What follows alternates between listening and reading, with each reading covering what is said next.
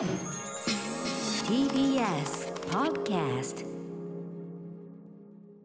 12月15日木曜日時刻は8時を回りました。TBS ラジオをキーステーションにお送りしているアフターシックスジャンクション木曜パートナーの TBS アナウンサーうなえりさです。パーソナリティのライムスター歌丸さんは風邪の療養につき本日お休みとなっております。ということでここからは聞けば世界の見え方がちょっと変わるといいなな特集コーナービヨンドザカルチャーです。早速行ってみましょう。今夜の特集はこちら。アトロク的ベストゲーム特集2022全世界待望のビッグタイトル「エルデンリング」の発売発売で幕を開けそして先週この1年で最も優れたゲームに贈られるザ・ゲームアワード2022においてそのエルデンリングがゲームオブザイヤーを獲得し幕を閉じた2022年でした。では番組的にこのベストゲームを決めるとしたら今年のベストゲームを決めるとしたらどうなるのか。やはりエルデンリングなのか。それともゴッド・オブ・オー・ラグナロクなのか。いやここはポケモンスカーレット・バイオレットなのか。などなど番組おなじみのプレゼンター2人をお招きし独自の視点で今年注目のタイトルやゲームシーンを総括してもらいます。ということでゲストをご紹介します。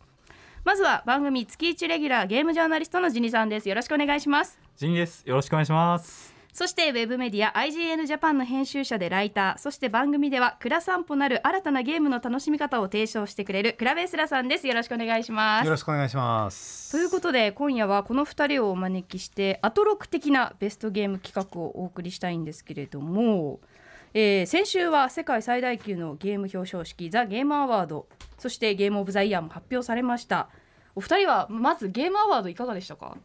いやーまああのー面白かったのがですねこのゴッド・ボー・ラグナロクとエルデンリングの勝負っていう感じだった中で、いろんなあの部門の賞はあはい。のゴッド・ボーが取ってるなという感じで。はいはい、あこれはゴッドボーになっちゃうのかなというところで最終的にベストディレクションとベストゲームは逆にエルデンリングが取るっていう形であのうまい具合にそのテンションをあの作り出してくれたあの流れでしたね。うん。そのフロムのゲームがゲームオブザイヤーを取ったのって赤炉ぶり。まあぶりというかそもそも2回取ること自体は結構すごいことだと思いますけどね。とんでこんもなことあるんだって思っブリって言ってたんですけど る時点でもまた3回目もあるだろうし、うんね。宮崎さんしばらくぶりですねぐらいのノリでうん。また取ってくるぐらいあのすごいクリエイターは他にいないですよね。本当に日本の多分テレビとかで全然報道されてもおかしいおかしくないレベルですごいことだと思いますよね。まあ、日本を代表するクリエイターですね、本当ゲームに限らず。うん。はい。フロムのゲームがなんかそのあたりってやっぱりこういうゲームショーってある程度忖度というか、まあ、いろんなゲームを選んでいこうっていう心持ちもあるのかなと思うんですけどそれでもやっぱりフロムのゲームがもう一回選ばれるって。この賞はですね実はゴッドボーもすでに取ってるので、うんうん。2018年に。だからこう、はい。ゴッドボーとエルデンリングの勝負になった時点時点でどちらかが2本目を取るっていうような流れではあったと思いますけれども、まあ、基本的にこの賞ってね100以上のメディアの投票とそれから審査によって決められるものなので、うん。どうしてもそのい圧倒的にその多くの人が、えー好んだ作品が取るっていう傾向があった中で、うん。エルデンリングは本当に今年はね社会現象並みの人気を誇っていたので。うん。あのまあ、本当にうん取るだろうなと思ってあの実際に取って、うん。あの本当にねあのこの「エルデンリング」ってすごい人気なんだけれども実は結構ね奇抜なゲームだし、うんうん。あのなんか無難なゲームではないんですよ。うん。だから無難ではない奇抜なゲームが取ることはすごく喜ばしいと思いますね。ううん。うんん。ジュニさんはいかがでしたか？そうですね。まあやっぱりエルデンリングって発売されたのが2月だったので、はい。要はそのこれアカデミー賞とかでもそうなんですけど早くに公開されちゃうとその分あの印象が薄れていってしまうっていうのもあって、うんうんそういう意味では正直賞では不利だったんですけど、うん。うん結局その2月に出たか結果12月に優勝するっていうところはうん。まあ本当にエルデンリングさすがだなっていうところはだと思いますね。まあ、エルデンリングはちょっとねあのトラウマも含めて忘れられない作品ですからね。うー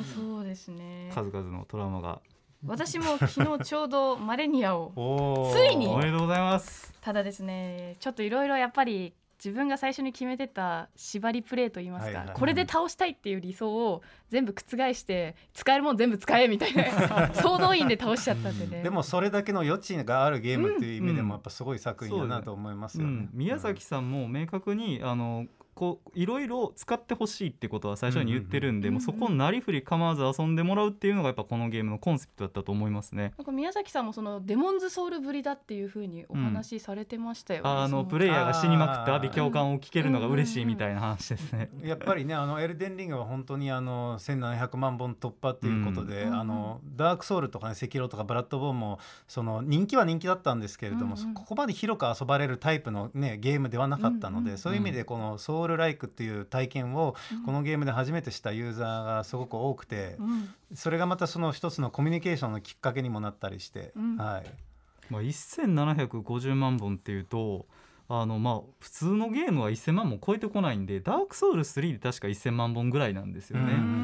うん。うん。って考えると本当に多分ゴッド・オブ・ラグナロクも確か最新で550万本ぐらいっていうのを聞いてるんで、まあ売上と評価は別なんですけどね。うん、とはいえやっぱこの売れ方尋常じゃないのは事実だと思いますね。それがあのなんかこうみんなのために作られたゴッドボアみたいなゲームならわかるわけですけど、まあまあまあ。そういう宮崎さんって売れるゲームを作ろうっていう前提で作ってないと思うんですよ。うんなのにそれだけ広く評価されたっていうのは本当に嬉しいことだと思いますね。そうですね。うんまあ、あの本編で今年のゲームシーンについて見ていきたいんですけれども、まあ、ゲームアワードでいろいろ今後の作品の発表なんかもあって、かなり沸きましたけれども、そのあたりお二人ご覧になっていかがでしたか？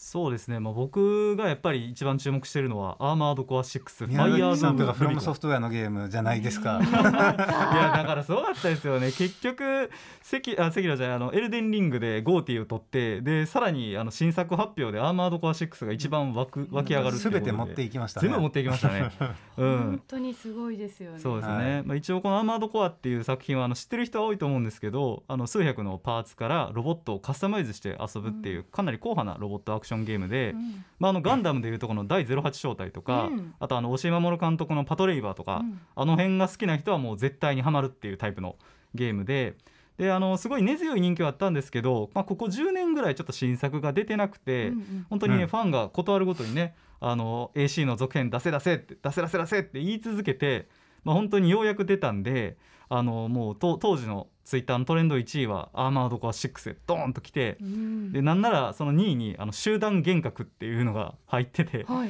あの要はアーマードコア6の続編が出るなんて誰も予想してないからあ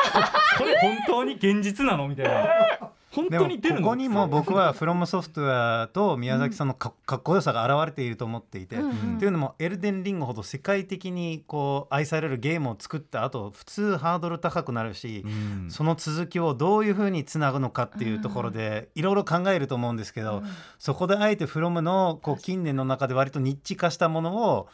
躊躇なく出すところが、うんあの僕はすごいかっこいいしあの本当に純粋にクリエイターだなと思いますねビジネスマンじゃないんですよ。うんビジネスマンじゃない人が成功するっていうのは本当にあのすすごいなと思いますねそうです純粋に。ぱりあとこの、まあ、宮崎さん、まあ、宮崎秀隆さんがフロムの中心的なディレクターなんだけど彼のキャリアの一番初めはアーマードコア4なんですよね。はいでアーマードコア4、4アンサーって出してデモンズソウルなのでその点ではやっぱ宮崎さん的に非常にまあ重要な作品なのかなっていうのもやっぱあります今日ってね。宮崎さんの回でしたっけ？本当にねそうですね。はいということでですね、えー本編では2人の独自のアワードとともに今年のベストゲームを総ざらいしていきますはいよろしくお願いします。お願いします。時刻は8時10分。TBS ラジオキーステーションに生放送でお送りしているアフターシックスジャンクション。今夜の特集はアトロク的ベストゲーム特集2022をお送りします、えー、ジニさんクラベさんがそれぞれ独自に設定した部門賞をもとに今年のベストゲームを紐解いてもらいますまずはそれぞれ今年を象徴し代表するという観点から選んだ俺のゲームオブザイヤー俺のゴティ部門から発表していただきます。ではジニさんからお願いします。はい私のゲームオブザイヤーはエルデンリングです。まあ納得。のまあ。さっきだいぶその話しました。ね。まあ、もうなんでいいかもうこれはサクサクっといかせてもらったらと思うんですけどまあはい。認めざるを得ないっていうのが正直なところですよね。やっぱり批評を書いてるとね逆張りの一つや二つしたくなるけど、うんそれでも認めざるを得ないのがエルデンリングと。うんいうところで、まあ、本当にゲーム全体で見ても、まあ、本当に驚くほど美しく広大なオープンワールドに、えー間違いなく世界最高レベルに身体性を感じられるアクションさらに信じがたいほどの種類の選択肢と可能性のある RPG 要素、想像を圧倒するハイファンタジーの世界観極めつけにジョージ・ R.R. マーティンがベースを書いているストーリーもう何から何まで完璧でそれでいてユニークもうビデオゲームが総合芸術であるがゆえんを突き詰めたような傑作だと思います。うん。なんか実際に今年の2月に発売されて、はい。うん。私あの今でもそのゲーム配信でエルデンやってるんですけどこの間ちょうどオンラインあの PVP のあのあ競技場がちょうどこの時期に出てきて発売からもう結構経ってやっと新しいなんか遊び方を提供するのがなんかこうなんですかねちょっとこうみんなを待たせてるそろそろそろそろって思わせるその感覚みたいなものもすごくエルデンリングってまだ帰らせないぞと。そう。うん。現にあのゲームアワードの時ね宮崎さんがあのスピーチする時に実はまだこの作品でやりたいことがあったみたいな発言もされたので、うんこの「エルデンリング」の世界での冒険はまだこれからも広がるんじゃないですかね。そうですね。ぜひ DLC とかも出してほしいなっていううん。ゲームではあるんですが、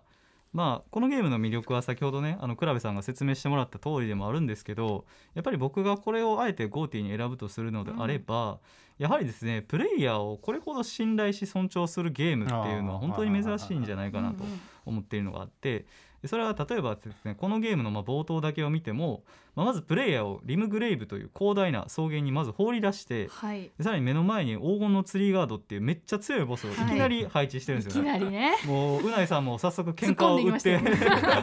もう何回もやられるっていう。そうなんですよね。もう本当にしょっぱなからプレイヤー殺す気満々やんって感じではあるんですけど、あのねだけどこのゲームはねオープンワールドなんでそのボス実は倒さなくても全然 OK なんですよね。うん。うん倒さなきゃいけないボスっていうのは確か4体ぐらいしかいないのかなクリアまでに。え？4体ぐらい？あそうなんはいだ。あのあの結局4体はあれかもしれないけど基本デミゴットだけなんてはいはいはいはい倒していいのでしかもデミゴットのうちも倒さなきゃいけないのは34人ぐらいしかいないっていうのがあってなのでそのこれだけたくさんこう殺すポイントがありながら、うん別にそこに挑まなくてもいいよと。まあゼルダでいうあの理論上はいきなりハイラル城行ってもいいんやぞっていう。あもうまさにそういう感じですね。ね。でまあまさにそのゼルダにも通ずるところではあるんですけど結局ここで何が重要なのかっていうと、確かにそれはすごいプレイヤーにとってみるとこうストレスになる、まあ、殺されてしまうことでストレスになるっていうのはあるんだけど、うん。それって要はね失敗っていう結果を招いてるわけじゃないですか。はい。プレイヤーがこの敵に挑むべきかいや避けるべきかっていうところで必ずその結果として成功か失敗かっていうのは分かれてるんですよね。だからこそ,、まあその失敗があるからこそプレイヤーはあの何かを選ぶ行動する時にすごくよく考えるし、うんでそれはあのプレイヤーのちゃんと自分の意思による結果なんだよっていうことを尊重してくれてるっていうふうに僕は解釈をしていて、でまあなおかつですねもちろんただ難しいだけじゃなくてこのゲームにはすごいたくさんの打開策がうん。用意されてるんですよね。本当にそこはすごいですね。うん。なんでやっぱこの広大なオープンワールドを生かしてですねこれほどまでにプレイヤーにあのどっちに行く？何に挑む？何を探すっていう全て問いかけてプレイヤーの意思を聞きながらもその先でプレイヤーを容赦なく倒してしまうっていう要は失敗っていう結果を出すことによって、まあ、相対的にすごいプレイヤーの意思決定っていうのを尊重しているのかなと。っていうところがあったと。で、まあ、先ほど倉部さんにも言っていただいたんですけどやっぱりこう今のゲームっていうのはこうすごい対策化していてあの、うんまあ、1本ごとにかかる開発費も増えるしでその分売れもするしっていうところで,、でまあ、な特にしかも SNS がある社会炎上も怖いじゃないですか。うんなのでやっぱりプレイヤーに嫌われたくないっていうのがほとんどのゲーム開発者の本音だと思うんですが嫌われる嫌われに行ってますからね。もうそうなんですよねうん。おちょくりに行ってるやんっていう。でもそのリスクを承知でプレイヤーの自由意思決定を最後まで尊重し尽くしてくれたっていうのはですね、うん特にこの現代の社会では本当に貴重で珍しいあの素晴らしいゲームじゃないかなと思います。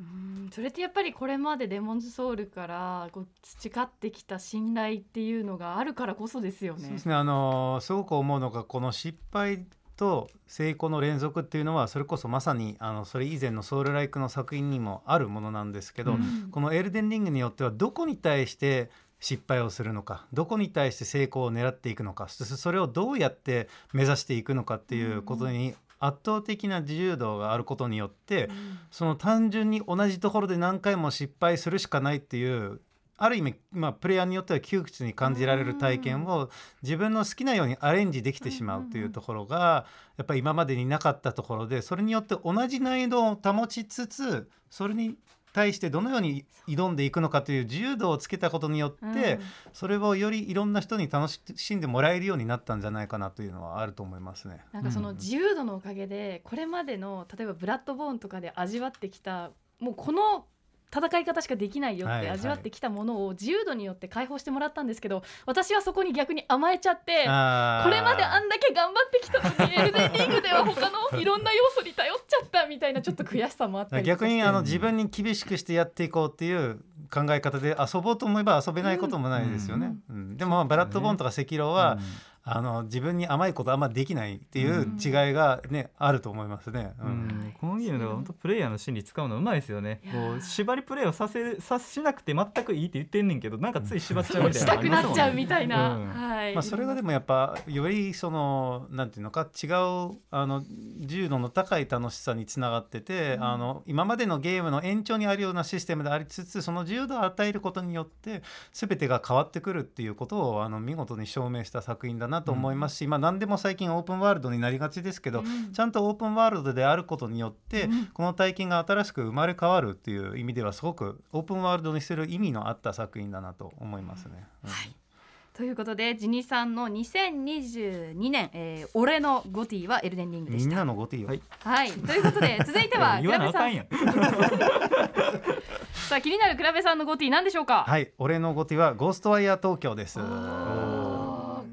これちょっとでもオレオレ詐欺的なところがあって、あの実はね、あの発売前に僕あの仕事でプレイしてて、ジニーさんにメッセージを送ったんですよ。ジニーさんこのゲーム最高ですよ。エルデンリング超えちゃうかもしれないって言ったら、ましたよはいジニーさんがあああれみたいな感じだったらしくて。ええまああれあれではないんですけどえエルデンを超える先にいきなり出たの？って思ってやってみたらあまあまあまあまあこれ これこれですごいいいところもまああるし、まあ、そうでもないところもあるかもしれない。僕純粋なので自分がいいと思っているものは当然ながらみんないいと思うあのところがあるんですけど、エルデンリングと違ってこのゴーストワイヤー東京っていうのは多分特殊なタイプのゲーマーにものすごく、えー刺さる作品なんじゃないかなと思っていて、でその理由を説明するとですねあのこのゲームはですね、まあ、一応オープンワールドと言っていいようなフィールドになってるんですけれどもその中ですごいあの取捨選択が、えーされていて、うん。というのも、えー、とまずは普通のオープンワールドと比べるとスケールはそんなに大きくないと。うん。でそれから設定上はあの東京から人々がいなくなってしまって、そして、えー、と全て夜に限定されている時間帯が。なので、まあ、通常のオープンワールドで描かれるいろんな、えー、と時間帯とか環境の変化はないですし、えースケール的なところでも、えー普通のゲームオープンワールドゲームほど広くはないっていうことによってですね、まあ、失われるものもあるんですけれども一方でこれほどその環境デザインに対して理想をかけられるゲームもちょっとあんまりないなと思っていて。でこれは何と似てるかというとこれ1年前ですかね1回ウォーキングシミュレーターの特集をやらせていただいたと思うんですけれども、とすごく似たえー考え方でウォーキングシミュレーターも基本的に一人称視点で自分のキャラクターのアニメーションを描く必要はない。でさらに他のキャラクターも登場しないえーことが多くてでそれによって環境デザインに力が入って環境のえーストーリーテリングとかインタラクションによってえーストーリーテリングであるとか、まあ、面白いゲーム体験が作り出されていくんですけど、まあ、すごく限定的なゲームデザインなのでどうしてもインディーゲームとか、えーが、えー使う、えータイプの、えーまあ、ゲームデザインなんですけど、それをこの「ゴーストワイヤー東京」という、えースタジオがですねスタジオというかゲームがですねあのトリプル A 並みの規模で作ってしまったと。うん。でそういうウォーキングシミュレーターは存在しないものなのでここ逆にこれをウォウォーキングシミュレーターだと思ってしまえばこの規模このディテールこのクオリティのうん。あのウォーキングシミュレーターというのはなかなか存在しなくてですねでまああの FPS 的な部分は正直に言ってしまえばそれほど特筆すべきものはないんですけど、この街がですね一つの作品の主人公になっていて、あのまあ、あの渋谷を中心に東京が再現されてるんですけどあのその東京のきらばきらびやかな綺麗なところだけじゃなくて少しこうあのスクランブル交差点とかから離れていけばすごい汚い路地裏があったりとか、古いあのアパートビルがあったりとか雑居ビルがあったりしてでその全ての階段登ったりエレベーターに入ったりしして全ての階をかんあの探索できたりしてであの、まあ、東京はすごくですね高層ビルとか高いビルの多い街なんですけど、そのほとんど全ての屋上に登ることまでできてしまう、そうね。意味はないんだけれどもうん。ほぼほぼ、だからそのた探索というかあのウォーキングシミュレーターもその意味を持たせる以前にその探索の欲求に応えるというのが一つえー重要なところであの明白なそのメインストーリーとかのプロットがそんなにふ興味深いものはではないんですけど、東京ってどういう街なのかっていうのがすごく重層的に見えてきて、あの冒険が広がるとあの古い団地とかショッピングアーケードとかみたいな谷中みたいなところに行ったりして、でそこであの普段の東京ではなかなか忘れられてしまう鳥居だとか地蔵とかがこの人々のいなくなった東京においてゲーム的な意味を持つようになったりとか、あるいはその、えっと、霊体になった人々が昔の話をしたり昔の妖怪の逸話の話をしたりするとこのモダンな東京という都市の下にある、えっと、江戸とか日本古来の文化みたいなものまで見えてきて、まあ、いろんな意味で重層的な形でこの街のアイデンティティがあの見えてくるんですね。で一見すればウォーキングシミュレーターとしてその街を完全再現しましたみたいなゲームなんですけど実は模型のような再現ではなくそのこう街のパーソナリティみたいなところまで描き出した作品なので、なんか一つの街を主人公として捉えた作品としてはこれほどの作品はちょっとないなと思いますし、まあ、街型オープンワールドとしては完全に僕は新しいスタンダードを築いたと言ってしまいたいですね。確かに探索することで得られる情報の面白さっていうのが常にあったなって。感じられますはいね。もう本当に街の看板とかそれからなんかビルの屋上に登ったら景色が変わってしまうとかあのあともう人々がいなくなってるんですけど服が床に落ちてたりして、うん。その人々が消える前は何をしてたのかっていうところまでストーリーテリング、だからゲームっていうのは映画とか小説と違ってその見ることがえっと、一つの物語になったりする。自自分がこう立ち止まってこれを見ようっていうことは映画とかだとなかなかできないじゃないですか。まあ、もちろんあの映画を止めてあのゆっくり見るとかということが限定的にはできてしまうんですけど、ゲームだと普通作品と関係のないところが見えてしまうのでそこにいかにその街のアイデンティティを入れるか注ぎ込むかっていうところが他のエンターテインメントではできないところなので物語とはちょっと違うかもしれないですけどストーリーテリングとしてこの街のパーソナリティみたいなものがすっごく濃厚に出てる作品だなと思いましたね。うん。はい。ということで、えー、クラブさんが選んだ「俺のゴティ」は「ゴーストバイヤー東京」でした。はい、ということでえ2人にそれぞれのゴティを伺いましたがここからはクラブさんジニさんの順番でそれぞれ独自に選定した部門を発表そしてプレゼンしてもらいます。持ち時間は5分。ゴングが鳴ったところでプレゼン終了ということでまず クラブさんからお願いしたいと思います、はい。部門と受賞作品の発表をお願いしますはい、えー、とまずはですね、まあ、あのこの番組で「倉散歩」っていう特集をやってるだけあって倉散歩賞はやらんわけにはいかんやろうということで、はい。この作品はですね、ん。あ本当のこと言えばあのゴーストワイヤー東京にあげちゃうんですけれども、はい。もう一回そういう話をするわけにもいかないので、うん。えっと、ストレイという、えー作品の、えー話をしたいと思います。はい。でまあ蔵散歩ってあのその歩いて、えー、とゲームを楽しむっていうことなんですけど、まあえっ、と簡単に言ってしまえばその探索の楽しさみたいなところにフォーカスえーを当てた賞として、えー考えてきたんですけども、ストレイはですね猫が主人公のゲームで、えーとまあ、ちょっと香港に昔あった空論城をちょっと SF チックな形で描いたような世界観に一匹の野良猫がですね、えー、と冒険をするという作品になっているんですね。でこれはインディーゲームなんですけどすごくクオリティがあのビジュアルとかあのゲームの、えー、と操作とかが高くてもうあの言ってしまえば無難なあのトリプル A ゲームに近いところすらあるんですけどあのそれこそソニーさんが作る「あのゴースト・オブ・ツシマ」とか「ゴッド・オブ・オーラグナロック」みたいなあの安定感のあるゲームなんですけど一方でやっぱり僕はあのちょっと特殊な目線があってその探索でいかに面白いことをしているかっていうところにあのかなりですねやっぱりあのまああの集中するんですけど、うん。その中でこの「ストレイ」という作品にはいくつかあの限定的にあの自由に探索できるエリアがあってそれこそ繁華街であるとかスラム街とか。でそこにですねあの狭いんですけど猫としていろんな探索があのできてでこれあのオープンワールドこそ探索が一番楽しいとなんかあの、まあ、勘し勘違いしてしまうんですけれども実は狭いエリアにディテールを作ってそれに対していろんな方法でインタラクションができることによって、うん。あのなんか細かいフィールドの探索の楽しさっていうのも別にあるとは思っていて、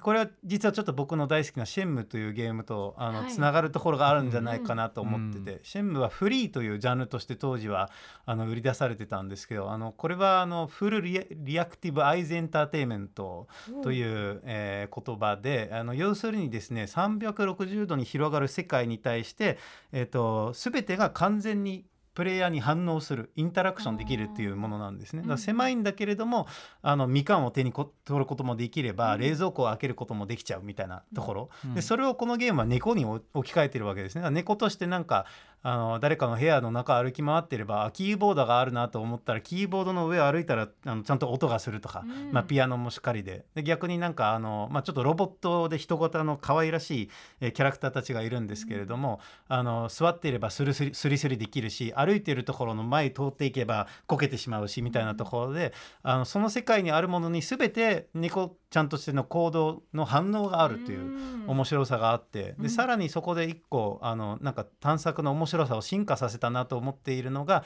その反応の連鎖で新しいことが起きるという、えーことで、まあ、このゲームはその猫ちゃんらしくいろんないいたずらができるようになってるんですけど例えばこうあの居酒屋ですね。あの飲みつぶれてこう倒れてるあの寝てる人がいるとするならば上からあの飲み物の箱を落として起こすことができるわけですね。それはもうかんとかんあの完全に自分で考えてやるわけですけど、あのそこからその人が起きて、うん慌てたようにその居酒屋を出て行って別の場所に移動するんです。で何をするかというとあの近くにある洋服屋さんにあの段ボールを車から運んでいくんですね。で今度はそれまではその洋服屋さんに入ることができなかったんですけどうん猫ちゃんとしてその箱の中に入って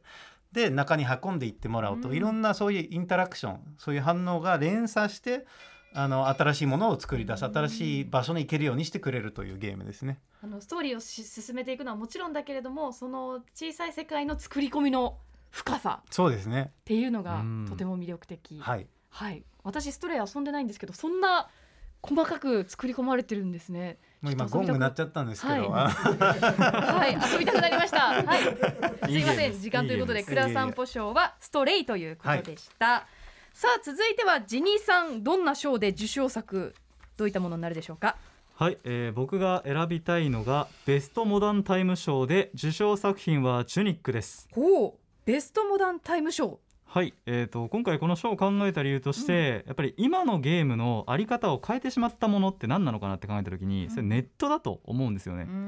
っていうのも多分皆さんあると思うんですよ。ゲームを進めてたら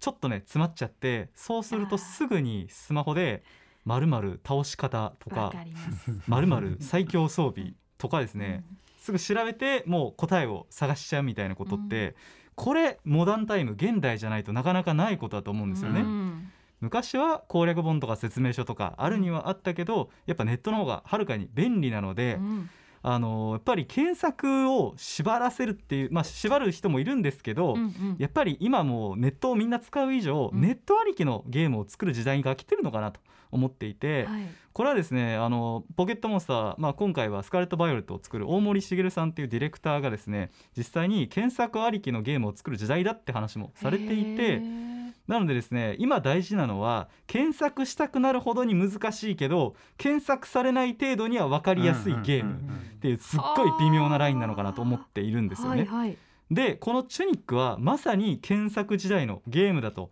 思っていてですね、うんうんえっと、まずこのゲームパッケージを見ればわかるんですがもう明らかにゼルダの伝説。うんうん。それもですねあのいわゆる初代とか神々のトライフォースとかはい。あのファミコンの時代のはい。ゼルダですね。見下ろし視点でうんうん。っていうで基本 2D でっていうところにはなってるんですがあのこのゲーム何がすごいかというとまずですねチュートリアルが一切ありません。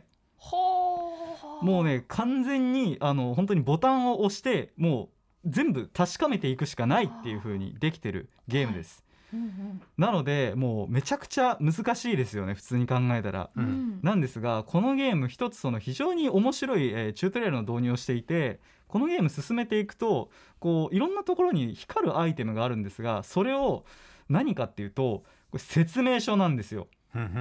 これすごいあのメタフィクションなんですけどゲームの中にこのゲームについて解説してる説明書が落ちていて検索しなくていいわけだ。そうなんですよ言葉が読めないでも。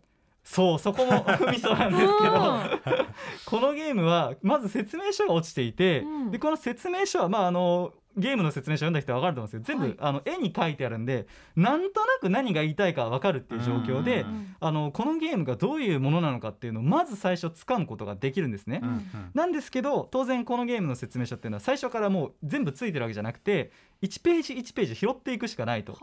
でしかも結構歯抜けになってて、うんうん。10ページ拾ったと思ったら次20ページでめちゃくちゃ先のことが書いてたりもするんですよ。はいなのでそれを見ながらこの先何があるのかって予想したりあるいは今自分が何をするべきなのかっていうのを考えたりで歯抜けになってるページに何が書いてあるのかって予想しながらあゲームを解いていくっていう風になっているんですよね。うんうんうん。でさらにあのさっきうなぎさんにおっしゃっていただいたんですけどこの世界のゲームの言葉っていうのはほとんどが読めなくなってる謎の言語に置き換わってると。うん。あのユースケサードさんが紹介した「7days with you」ですね、はい。あれにすごく近いようになっていて、このわからない言葉をなんとなくあの自分の中で翻訳しながら行間を読んでいく必要もあるのでいきなりネタバレの嵐ってことにもなってない。ということなんであの、まあ、すごくねメタっちゃメタなんですけれども、うんうん。あのこのゲームはですねすごい検索時代のゲームにふさわしいのかなとうん思っていてであとすみませんもう一個ねこのゲームの説明書の面白いところが、あの説明書をよく読むとところどころ誰かが加筆した跡がああー中古なんですね。るんですよ。そう中古なんです。その通り。このゲーム中古なんで、はい。あの説明書に実はここはこう例えばあのシールドの説明があるところに、うんうん。シールドはこうしたらもっと強く使えるぞとかあはは。あるいはこうマップが書かれてるところには、うんうん。ここに隠し宝箱があるぞみたいなのが元の持ち主が書いた跡があるんですよ。はい。なのであの説明書ほど不親切ではない。むしろ攻略本に近いんですがでもきっとあの昔のゲーマーの方ならあると思うんですよ、うんうんうん。自分の攻略本を作ったっていう経験が。まさにそのお手製の攻略本っていうネットほど便利じゃないけど説明書ほど不便でもないっていう超絶妙な情報を出してくれる。それも1ページごとっていうところなんでこのゲームはですね非常にその調べたくなるほど難しいけど調べないでおこうと思うぐらいには分かりやすいという非常に現代的なゲームさんはです。全く調べないで最後までややれたんですか？やりました。おおすごいですね。それ結構難しいって聞きますからね。そうですね、うん。難易度結構高い。結構それでも調べたくなっちゃうらしいですね。やそうです本当絶妙なんですよこれは。なるほどね。でもうん。ゲーマー心くすぐる。くすぐりますね。なんとか自力でクリアしたくなるようなゲーム、はい。ということでベストモダンタイム賞がチュニックという作品でした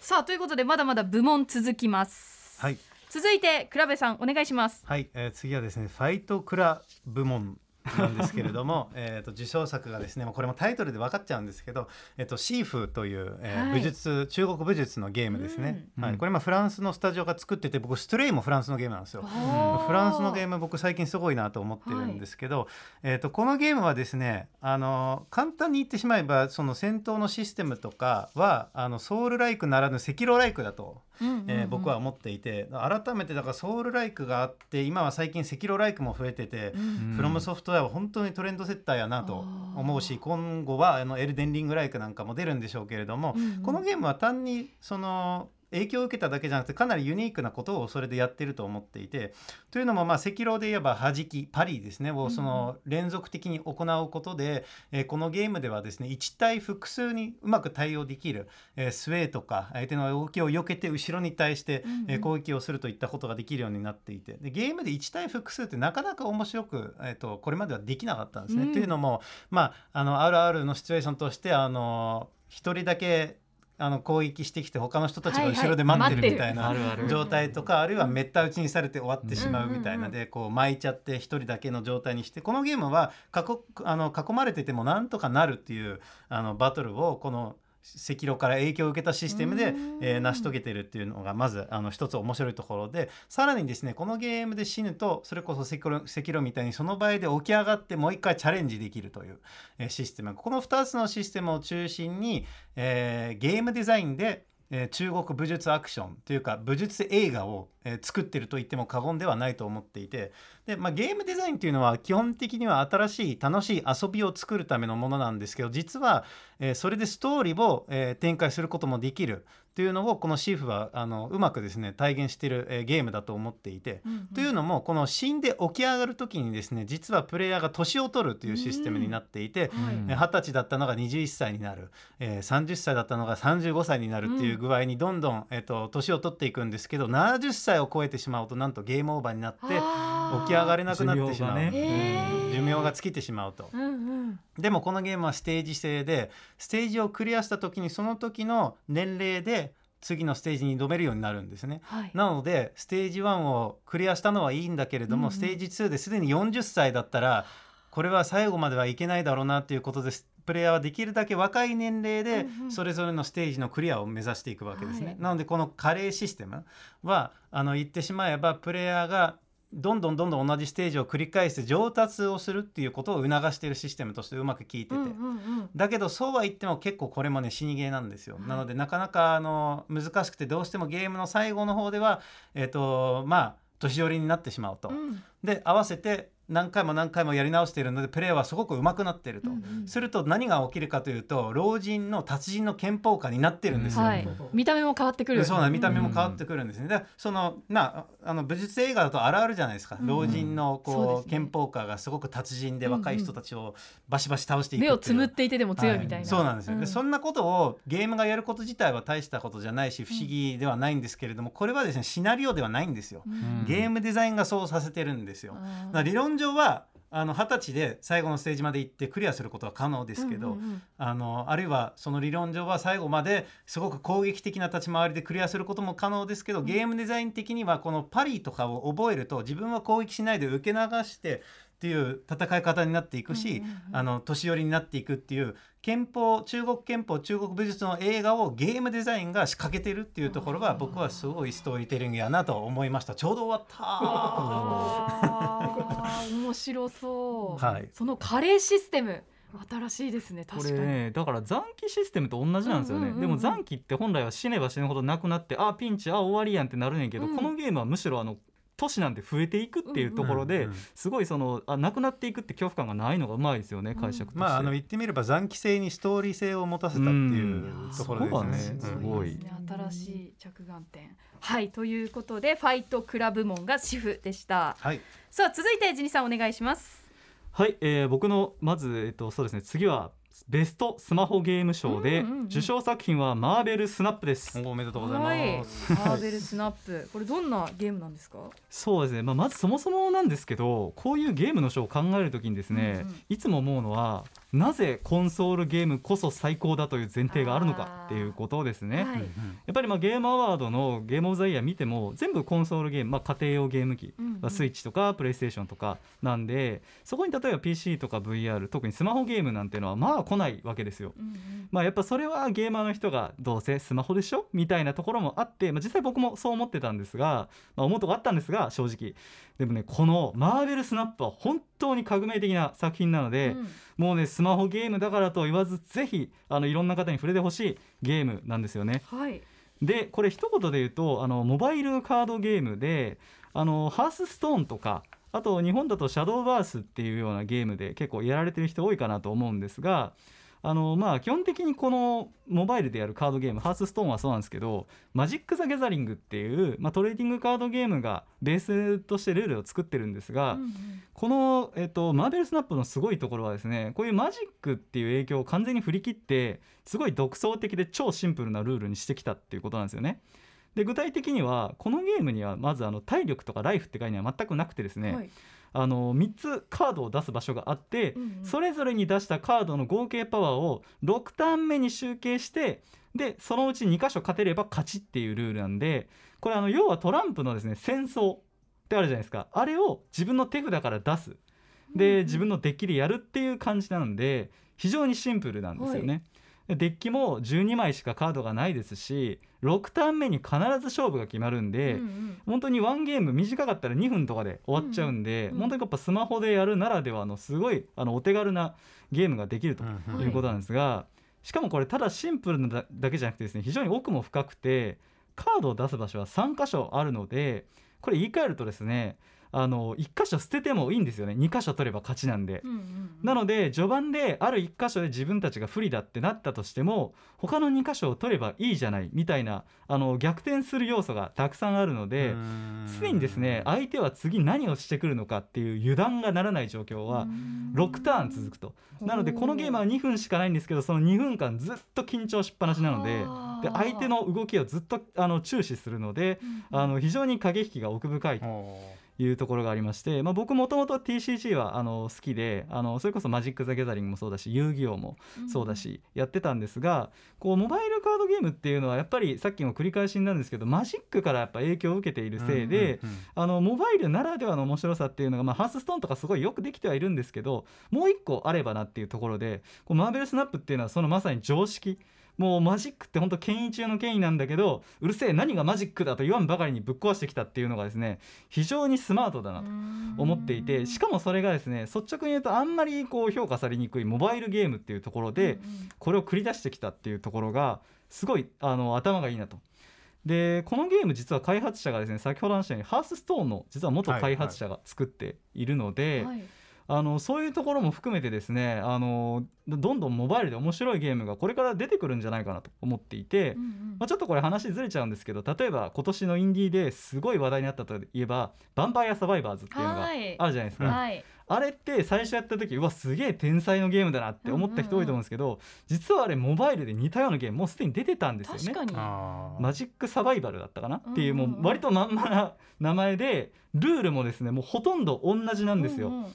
なのであのーこれは、えー、とポケットベアの溝部さんって、まあ、インディーを作ってる開発者も言ってたんですけど実は今そのゲームの新しい発想っていうのは、家庭用ゲームとかももちろんあるんだけど、はいはいモバイルから出てくるんじゃないの？モバイルもこれから注目した方がいいんじゃないの？っていうところも含めてぜひお勧めしたいゲームです。はい。シンプルだけど駆け引きも本当に奥深くて面白い。はい。ということでベストスマホゲーム賞がマーベルスナップでした。これマーベルキャラクターたちが出てくるってことでマーベルスナップなんです、ね、そうなんです。声優とかもちゃんとついてるんで非常に豪華で、ぜひマーベルファンもやってほしいゲームです。はい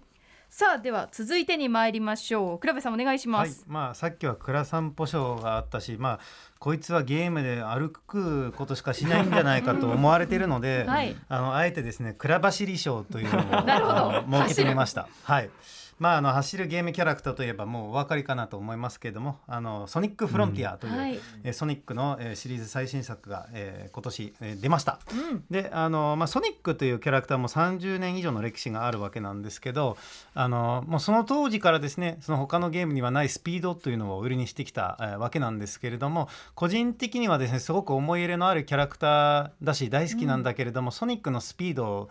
はあの実はですね最大限に生かされてこなかったんじゃないかというのはずっと思っていたことなんですよね。なぜなぜかというとですねソニックはすごく速いのに対してすごく狭いリニアなステージを移動する、えーゲームなんですね。でもちろんそのステージのギミックを覚えたりする覚えゲー的な楽しさはあるんだけれどもまああの爽快に気持ちよく走れる走れるゲームというイメージには実はちょっとすあの合わないゲームデザインにはなっていてというのもあの狭いステージで走るとなると基本的には前に進むだけになって、うん。あのその狭さに対して自由に自分はどの方向に走るのかという余地がないんですね。それは最初のステージとかで大体すごく爽快に走れるんですけれども、あのなかなか持たないんですね。なので次のステージではちょっと敵を配置したり障害物を配置したりして、あのそれを乗り越えていこうというデザインになるんですけどすると今度はそのそのスピードがあの失速してしまうわけですね、はい。その敵とぶつかった時に。うんうんうん。なので本来のコンセプトがあのそこではですね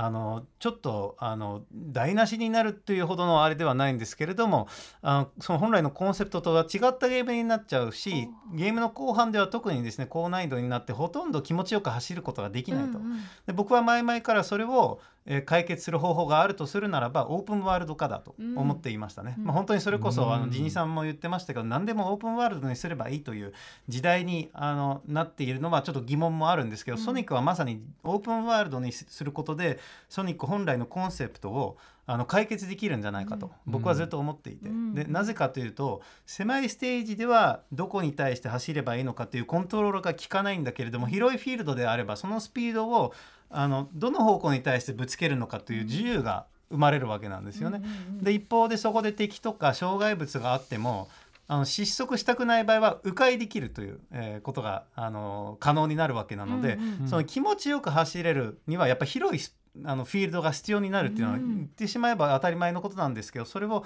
初めてソニックフロンティアが実現しているわけですね。うんであのそこでですねあの一つの今回の「ソニックフロンティアの」あのキーとなる新スキルとしてサイループというものがあってこれはあの走りながらソニックがあの形跡を残していくんですけどあの円を描くことであの敵を囲んだりオブジェクトを囲んだりすると何かが起きるというもので、まあ、最初これがメインのスキルとしてちょっと単純すぎないかと正直言って思ったんですけどあのゲームの後半とか途中であのボスとかのミサイルを避けながら円を描いて走って敵を囲んであの倒すという遊び方がですね実は何かをやってるのかというと今までのソニックは直線をあの走るゲームだったのに対してこのゲームは円を走って描いてもいいということを教えてくれるメカニクスになってるわけなんですよね。でそれがいろんなあのあのフィールドの中でボスだとかスピードチャレンジとかチェイスシーケンスという形でソニックのスピードをいろんな形で楽しめる作品になっててこれまではあの本当にそのスピードラン的な形で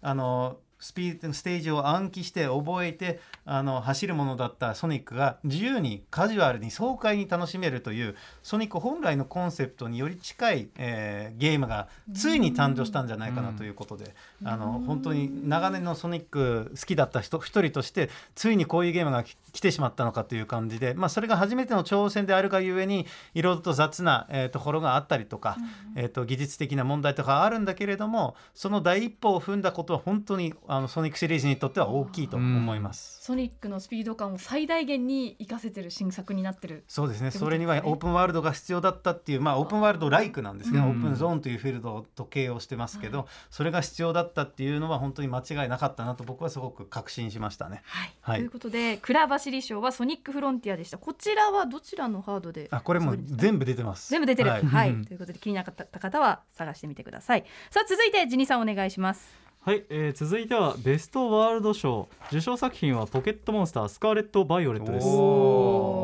はいはい、こちらはですね、まあ、ここまでずっとオープンワールドの話が続いてきたんですけれども、あのポケモンの新作マジでオープンワールド天才すぎかっていうところがちょっと話したくてですね。ジニさんがそれを押してくるのはすごい僕の中で意外なのでまあ、ぜひ聞きたいでそうですすね。ねありがとうございます。あの、まあ、ポケモンってもともとまあ僕も正直侮っているところはあってまあ面白いんですけど基本的にまあシリーズ新作出るたびに、まあ、同じようなことの繰り返しにはなってしまうところはあったので。うんうんまあまあどうせ今回もポケモンなんじゃないかって思ったんですが、うんうん。あの今作初めてあのオープンワールドになって、はい、まあ一応アルセウスもあの広めではあったんですけど本格的なその完全なシームレス。オープンワールドライクな感じですね。そうですね、はい全部つながってるのはスカーレット・バイオレット初めてなんですが、うん。これ何がまずすごいかと言いますとですねあの、まあ、今作の舞台がパルデア地方っていうあの今であのまあ、地球でいうところのイベリア半島にすごい似た地形なんですが、はいあのまあ、基本的にイベリア半島っていうのはちょっとまん丸の、まあ、半島というか島になってるんですよね。なんですがあの、まあ、この作品はですね真ん中にあのパルデアの大穴っていう非常に巨大かつ広大な穴が開いていましてでこの穴はですね非常に危険で通ることができないっていうことに最初言われるんですよ。うんなるほど。でそれとどうなるかというとですねまん丸の島に真ん中に穴があるするとこれはもうドーナツなんです。ドーナツ型オード。ーナツ型なんです。そうドーナツ型オープンワールドっていうところはこのゲームはすごくてですね何がそのすごいかというとまずこの手のオープンワールドによくある問題が最初こうオープンワールドどこに行ってもいいですよって言われちゃうとですね、うん。逆にどこに行けばいいかわからない、はいはい。はいまあ、あの心理学でもよく言われますけど選択肢が最初多すぎるとかえって迷ってどれを選んでも満人足できない外と自由を求めていないという。そうなんです、うんうんこれもねそこそこの自由が本当は欲しいっていうまあ、実際本当これあの経済の経済学っていうかあのあれなんですよね。行動心理学でも言われていることなんですが、はい。でこのスカーレット・バイオレットは繰り返すようにドーナツ型なんです、うんうん。つまり最初このゲームはドーナツの一番こう南というか底のところから始まるんですが、もう最初にあのこのドーナツを西回りで行くのか東回りで行くのかっていうのを選ばなきゃいけないんですよね。まあ大きく言えば二択っていうことですね。そうなんです、う択になってるんです、うんうん。本来であればこれもしまん丸のまんまだったらもう無数に真ん中行ってもいいよ。真ん中寄りの右東でもいいよ。西南北右以上のでもいいよ。ね選択肢があるわけですもんね。そう一番端っっこのとこ回ってもいいよってもういくらでもその選択肢があるところをもう右か左かの2つしかないうん。なるほこれによど。って選迷うことはないしかといって1本しかないじゃないってがっかりすることもない一番ちょうどいい選択肢の数がこの2つなんですよ。まあ RPG においてはその難易度の調整もしやすくなりそうですね。まさにそうなんです。そうみんななんでこのゲームはやっぱりポケモンで RPG なんであの最初からいきなり強い敵がたくさん出てきたらそれ困っちゃうじゃないですか、うん。でもこれドーナツ型なんである程度もう南側は弱い北側は強いっていうので、はいはい。調整されてるんですよね。最初から。上に行けば行くほど強くなってくるそうなんですそうなんです。ね確かに。なので自然とゆっくりと南側を探索しながらうんうん。ポケモンを鍛えたり集めたりしながら北部に行く頃にはもうベテランのトレーナーになってるっていうそれがまさにプレイヤーの中で自然と出来上がるストーリーですよね。でも一方で最初から逆に北部に行ってしまってもいいわけです、うん。うんそこで強いポケモンを捕まえてもいいしでアイテムを買ってしまったりもしてもいいということなので一つのこのオープンワールドっていうものにただ真ん中に穴を開けるだけでこんなにもですねそのあのルートを進行しつつもあの今までのオープンワールドにあった迷いっていうのを取っ払ってしまう。でそれがさらにポケモンっていうゲーム性に非常に合ってるんですよね。はいはいはい。レベルに合わせたポケモンを捕まえたいっていうところにもちゃんと答えてくれるしうん。でそれがあのジムトレーナーを巡る旅、まあ、ポケモンずっとねトレーナーと戦うんだけどそことも合ってるってことなんでうん非常にいい作品だと思います。まさにベストワールドってことですはいね。個人的にはベストワールド賞はポケットモンスタースカーレット・バイオレットでした。はいということでここまでですね倉部さんとジニーさんにそれぞれの部門を作っていただきいろいろなゲームをご紹介していただいたんですけれどもお時間が来てしまいました。まあでもはいということで改めて紹介したゲームをおさらいしていきますとまず、えーゲームオブザイヤーに選ばれたジニーさんが選んだのがエルデンリング。こちらはいろいろなものから出ていますのでぜひ皆さん遊んでみてください。そしてクラベさんのゲームオブザイヤーはゴーストワイヤー東京。こちらパソコンとプレイステーション5で遊べます。そしてクラサンポ賞はストレイ。こちらパソコンプレイステーション54で遊ぶことができます。さらにジニーさんのベストモダンタイム賞はチュニック。こちらはパソコンで出ていましたが、えー現在はプレイステーション54そしてスイッチにも対応しています。さらにファイトクラ部門。こちらはシフですね、えーマルチで対応しておりますのでいろいろなところで遊ぶことができます。そしてベストスマホゲーム賞こちらジニさんの賞ですがマーベルスナップ、えースマートフォンなどで遊ぶことができます。そして、えー、クラブさんのクラ走り賞はソニックフロンティア。こちらもマルチですのでいろいろなところで遊べます。さらに、えー最後にご紹介していただきましたジニさんのベストワールド賞ポケットモンスタースカーレット・バイオレットはスイッチで遊ぶことができるということで気になる作品があった方はぜひ2022年を代表する作品で遊んでみてください。ということでお時間になってしまいました。それぞれお二人からお知らせ事などお願いします。まずはジニさん。はい、えー、私あのノートでゲームゼミという独立系ゲームメディアをやっております。こちらにですね、ポケットモンスタースカーレット・バイオレットの批評であるとか、えー、とゲームオブザイヤーも紹介する予定なのでよければ読んでください、はいそしてクラベさん。はい、えー IGN ジャパンのサイトと YouTube ぜひ見てください。特に YouTube ではこういう感じでよく喋ってますんで ぜひ見てください。あとはあの Twitter 個人でもやってますんで、ぜひフォローよろしくお願いします。はい、ぜひ二人のゲーム、えー発信するゲーム情報皆さんも追ってください。ということで本日は、えーベストゲーム2022でした。二人ともありがとうございました。ありがとうございました